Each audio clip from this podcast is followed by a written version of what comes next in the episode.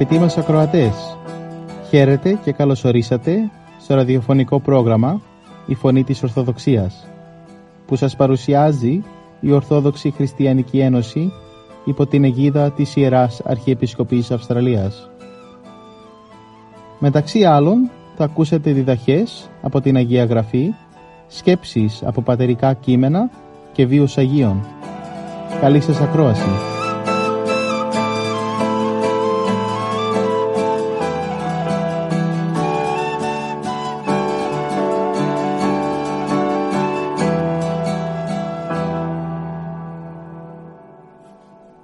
Εκπομπή μας αναφέρεται στη σημερινή Ευαγγελική Περικοπή από το Καταμάρκο Ευαγγέλιο, 8ο κεφάλαιο, στίχη 34 με 38 και ένα το κεφάλαιο, στίχος 1. Ο Χριστός μιλάει στον κόσμο και τους λέει αν θέλουν να τον ακολουθήσουν να μην φοβηθούν το θάνατο, να μην προτιμήσουν την απόλαυση και την πρόσχερη ζωή από το να υποφέρουν για το θέλημα του Θεού. Ο Κύριος ήξερε τι ήταν στις καρδιές των ανθρώπων. Ήθελαν την ανάπαυση, την ευκολία. Ήξερε ότι χρειαζόντουσαν να αλλάξουν τη στάση τους για να μπορέσουν να γίνουν πραγματικοί μαθητές Του. Γι' αυτό τους διδάσκει ο Κύριος για τη ζωή της μέλουσας βασιλείας. Αν θέλει κανείς να με ακολουθήσει και να κληρονομήσει τη βασιλεία μου, τότε χρειάζεται να απαρνηθεί τον εαυτό του. Τι εννοεί να απαρνηθώ τον εαυτό μου; Σημαίνει να απαρνηθούμε τα μαρτωλά μας θελήματα, τα εγωιστικά μας ελαττώματα, τις άσχημες επιθυμίες μας.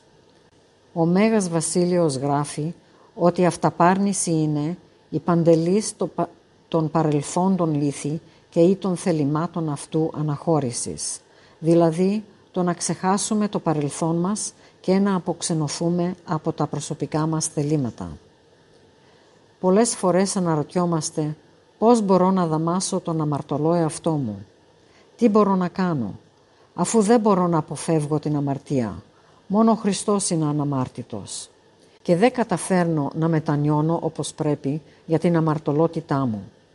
Τι θα κάνω; Ένας γέροντας είπε κάποτε σε έναν επισκέπτη «Δεν μπορεί να ζήσει κανείς χωρίς αμαρτία και λίγοι μπορούν να μετανοήσουν με τέτοιο τρόπο ώστε οι αμαρτίες να πληθούν και να γίνουν κάτασπρες. Αλλά υπάρχει ένα πράγμα που μπορούμε όλοι να κάνουμε.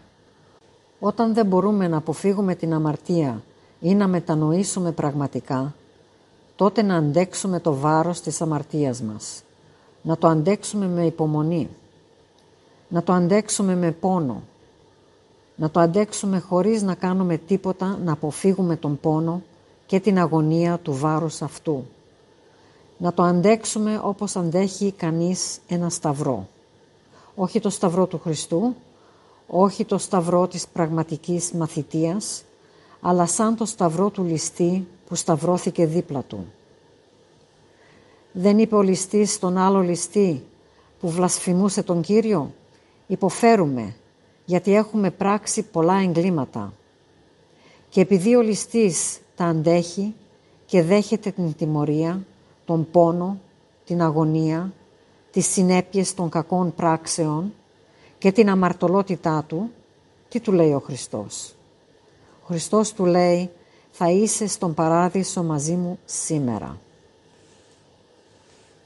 Πλησίασε κάποιος έναν γέροντα και του είπε ότι είχε περάσει μια κακιά και αμαρτωλή ζωή και δεν άξιζε ούτε τον Θεό ούτε και τον εαυτό του. Μετανόησε, απαρνήθηκε τα κακά αλλά παρέμεινε στην εξουσία του κακού. Και του λέει ο γέροντας «Υπήρχε καιρός που σε ευχαριστούσαν όλα αυτά. Σε ευχαριστούσε αυτή η κακιά ζωή. Τώρα την νιώθεις βρώμικη και αισθάνεσαι ότι πνίγεσαι σε αυτή και συχαίνεσαι. Πάρε αυτή την αίσθηση σαν αμοιβή για το παρελθόν και άντεξε. Αυτό είναι κάτι που μπορούμε όλοι να κάνουμε. Να αντέξουμε τις συνέπειες, να αντέξουμε υπομονετικά, ταπεινά, με συντριμμένη καρδιά. Όχι με αδιαφορία ή με αίσθηση ότι μας εγκατέλειψε ο Θεός. να νιώσουμε ότι αυτή την κατάσταση είναι μέρος της πνευματικής θεραπείας και αν αντέξουμε με υπομονή θα έρθει η ημέρα που η εσωτερική απόρριψη της αμαρτίας θα φέρει καρπούς. Το πιο σπουδαίο ασφαλώς είναι να αποφεύγουμε την αμαρτία τελείως, ακόμα και τις αμαρτίες που μας φαίνονται ασήμαντες, γιατί μαζεύονται. Ας μετανοήσουμε και να αλλάξουμε τον εαυτό μας και τη ζωή μας ηρωικά. Να πεθάνει ο παλιός εαυτός μας χρειάζεται ηρωισμός. Ο Σταυρός είναι συμπεριπλεγμένο μυστήριο τραγουδίας και νίκης. Τραγουδίας γιατί ήταν εργαλείο τιμωρίας για τους καταδικασμένους, αλλά συνάμα νίκης γιατί ήταν έργο αγάπης του Θεού. Όταν ακούμε το σημερινό Ευαγγέλιο να μας λέει «Απαρνήσαστε τον εαυτό σας και άρατε τον Σταυρό και ακολουθήσετε με», ο Χριστός μας καλεί να αφήσουμε το παλιό εαυτό μας. Ποιος είναι αυτός; Όπως είπαμε, ο εγωκεντρικός εαυτός μας. Ο Θεός μας καλεί να ανοιχτούμε στην αγάπη, να μην μείνουμε εχμάλωτοι του αυτοκεντρισμού. Να μην είμαστε όπως μας λέει ο Άγιος Θεοφάνης, ο ερημίτης, σαν ένα ξύσμα ξύλου που γυρίζει στην κενότητα. Ανοιχτείτε, υπάρχουν τόσα να αγαπήσουμε και τόσους να αγαπήσουμε. Ανοιχτείτε στην αγάπη γιατί αυτός είναι ο δρόμος του Σταυρού. Να παρνηθούμε τον εγωκεντρικό εαυτό μας και να δώσουμε στον συνάνθρωπό μας και με αυτόν τον τρόπο θυσιαζόμαστε για το Θεό. Το Ευαγγέλιο του Ιωάννη αρχίζει με τα λόγια «Εν αρχής είναι ο Λόγος και ο Λόγος είναι προς τον Θεό». Δηλαδή ο Λόγος, ο Υιός, δεν είχε ποτέ άλλη σκέψη και άλλη κίνηση παρά προς τον Πατέρα. Να πάρουμε το σταυρό μας δεν εννοεί τίποτα άλλο παρά να γυρίσουμε και να κινηθούμε προς τον Θεό με τις σκέψεις μας και τις πράξεις μας κάθε μέρα και κάθε στιγμή της ημέρας. So soldi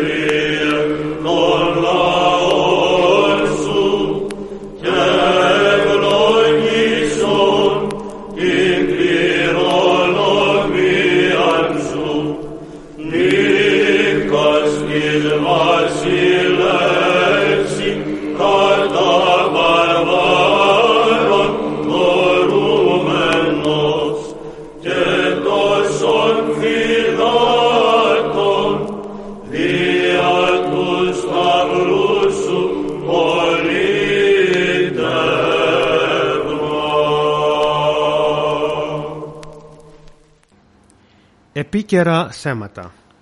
Με τη δύναμη του Σταυρού. Μεγάλη Τεσσαρακοστή και οι Ορθόδοξοι Χριστιανοί πορευόμαστε προς τις μεγάλες ημέρες που θα αντικρίσουμε το μόνο αναμάρτητο, το Θεάνθρωπο Χριστό, να στραγγίζει το λόπικρο ποτήρι του πάθους Του. Να χύνει τυλιγμένο στην καταφρόνια του κόσμου στάλα στάλα το τίμιο αίμα Του. Για τη συνάντησή μας αυτή με τον Εσταυρωμένο Χριστό χρειάζεται ετοιμασία που την κάνουν οι συνειδητοί χριστιανοί.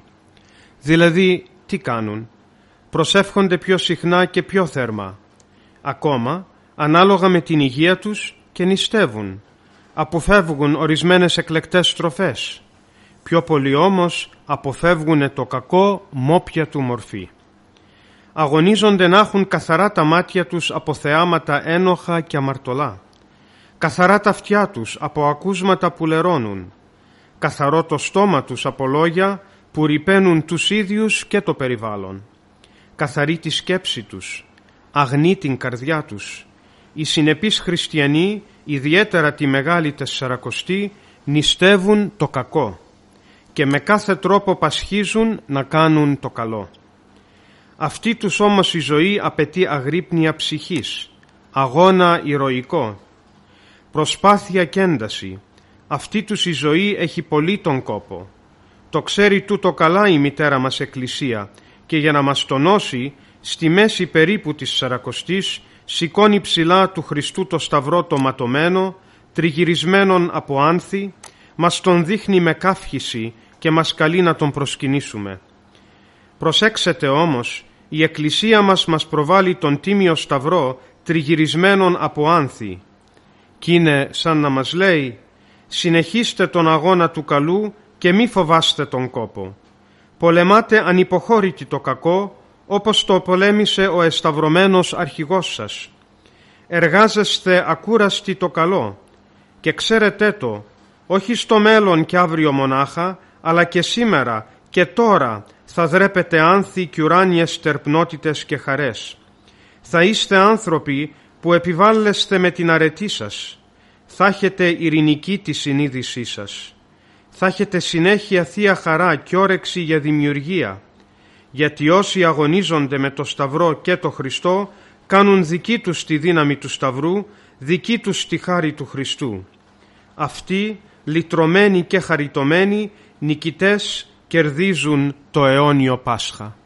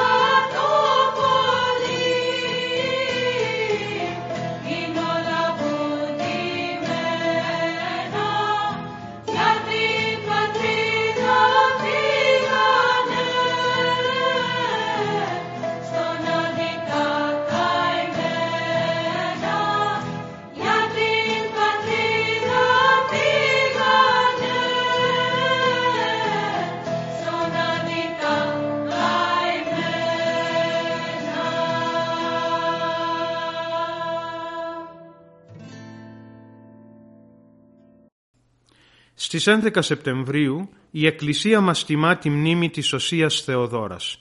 Στο πρόγραμμά μας σήμερα θα αφιερώσουμε λίγες σκέψεις από τη ζωή της. Η Οσία Θεοδόρα καταγόταν από την Αλεξάνδρεια και ήταν συνεζευγμένη με ευσεβή άνδρα. Η ζωή της Θεοδόρας ήταν τίμια, ενάρετη και αφοσιωμένη στο σύζυγό της. Όμως ο μισόκαλος διάβολος σε κάποια στιγμή αδυναμίας της Θεοδόρας την έσπρωξε κρυφά στη μοιχεία. Κανείς δεν την είδε, κανείς δεν το έμαθε. Μπορούσε, επομένως, να συνεχίσει αρμονικά τη ζωή της με το σύζυγό της. Όταν, όμως, άκουσε τα λόγια του Ευαγγελίου, με τα οποία ο Κύριος διδάσκει ότι «ουκέστη κρυπτών ο ουφανερών γεννήσεται», δεν υπάρχει δηλαδή κρυφό το οποίο δεν θα γίνει φανερό στο μέλλον, σκέφτηκε το βάθος της αμαρτίας της και έκλαψε πικρά. Ντύθηκε έπειτα ανδρικά, πήγε σε μοναστήρι και εκάρει μοναχός με το όνομα Θεόδωρος. Εκεί, μέρα νύχτα μετανοούσε και έκλαιγε την αμαρτία της. Μετά από δύο χρόνια συκοφαντήθηκε ότι πόρνευσε με γυναίκα όταν έφεραν ένα νεογέννητο μωράκι έξω από την πόρτα του μοναστηριού. Τότε η Θεοδόρα πήρε το βρέφος και για επτά ολόκληρα χρόνια έξω από το μοναστήρι με διάφορες κακουχίες το ανέθρεψε σαν δικό της. Όταν επανήλθε στο μοναστήρι το ταλαιπωρημένο σώμα της μετά από λίγο καιρό ξεψύχησε. Τότε οι μοναχοί όταν διαπίστωσαν το φίλο της θαύμασαν και όλοι μαζί δόξασαν το Θεό.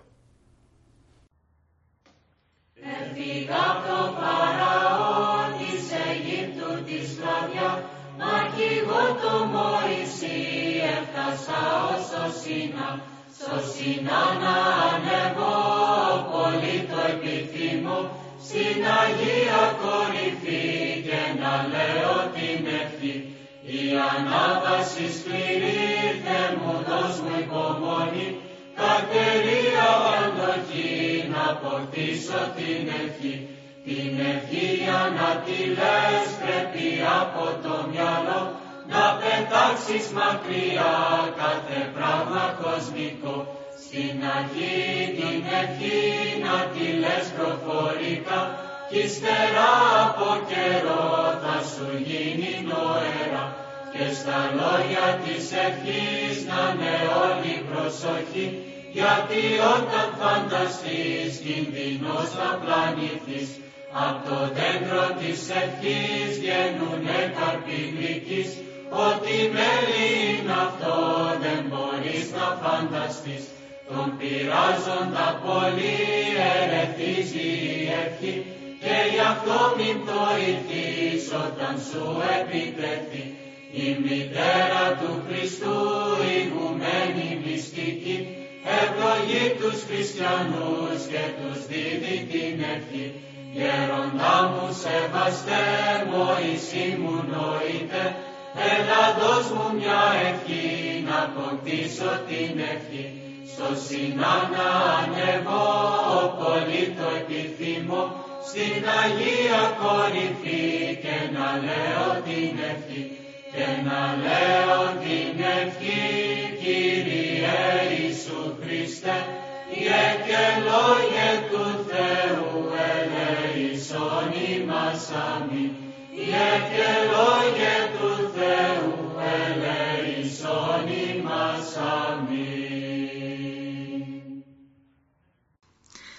Την 11 Σεπτεμβρίου η Εκκλησία μας τιμά τη μνήμη του Αγίου Εφροσύνου. Στο πρόγραμμά μας σήμερα θα αφιερώσουμε μερικές σκέψεις από την ζωή του. Υπήρξε αγράμματος, αλλά αληθινά ευσεβής και πιστός. Έκανε οικονομίες με στερήσεις του εαυτού του, μόνο και μόνο για να κάνει ελεημοσύνες. Το επάγγελμά του το επέτρεπε να, να τρώει πρώτος τα καλύτερα φαγητά. Αυτός όμως δεν θέλησε να το μεταχειριστεί ποτέ. Έτρωγε με μεγάλη ευχαρίστηση τα χόρτα και τις ελιές του, τη στιγμή που έβρασαν ή έψιναν μπροστά του τα ορεκτικότερα κρέατα και τα, και τα προκλητικότερα ψάρια. Κατόπιν ο Εφρόσινος πήγε σε μοναστήρι, όπου και εκεί εξασκούσε, εξασκούσε το έργο του μαγείρου. Αλλά αυτός, αντίθετα από ό,τι στα κοσμικά ξενοδοχεία, στο μοναστήρι έφτιαχνε μετριότατο φαγητό. Μερικοί που τον ηρωνεύονταν για αυτή του την κατάσταση, ο Εφρόσινος με πραότητα απαντούσε «Η καλή μαγειρική δεν είναι τόσο καλός βοηθός για την βασιλεία των ουρανών. Την πολλή εφροσύνη που ζητούν τα σώματα θα την χάσουν κατά ανάγκη οι ψυχές. Και εγώ δεν έχω εδώ προορισμό να σας κολλάσω». Τελικά ο Εφρόσινος πέθανε σε ένα ερημικό ησυχαστήριο και η Εκκλησία που ξέρει ότι στην αιώνια ζωή δεν έχει κανένα νότερο δικαίωμα από έναν μάγειρα, ένας βασιλιάς ή φιλόσοφος.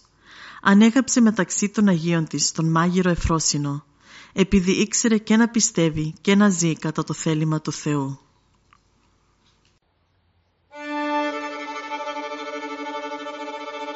Άκρα του τάφου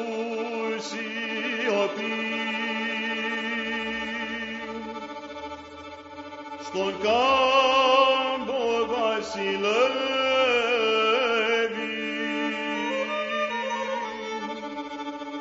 Λαλή πουλί παίρνεις σπυρί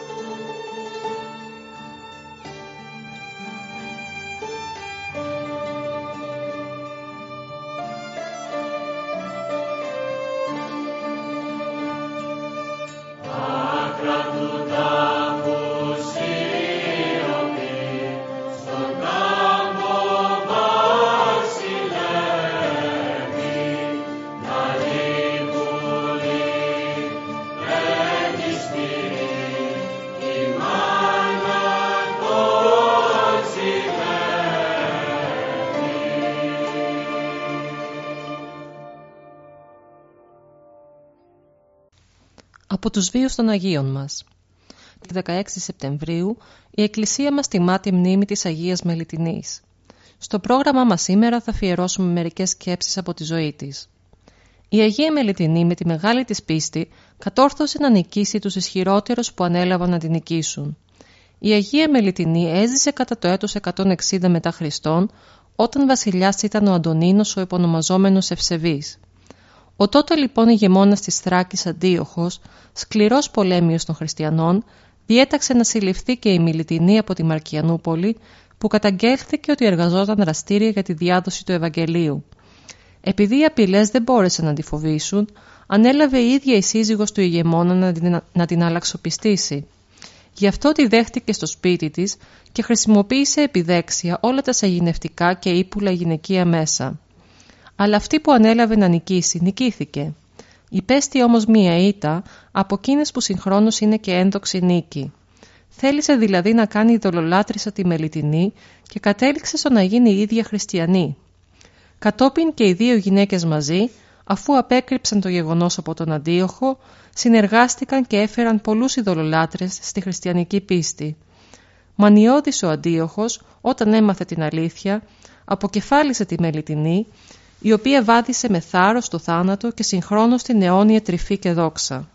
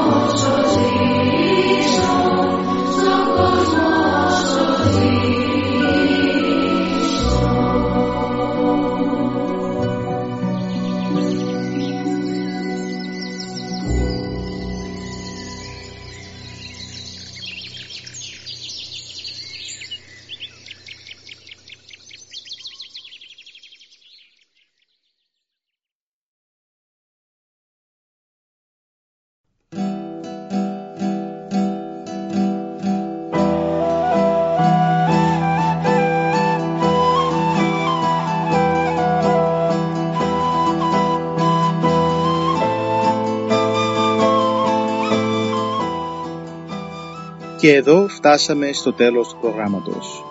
Σας ευχαριστούμε για τη συντροφιά σας. Θα είμαστε και πάλι κοντά σας την επόμενη εβδομάδα. Μπορείτε επίσης να μας παρακολουθήσετε στο Facebook, Spotify και στο YouTube.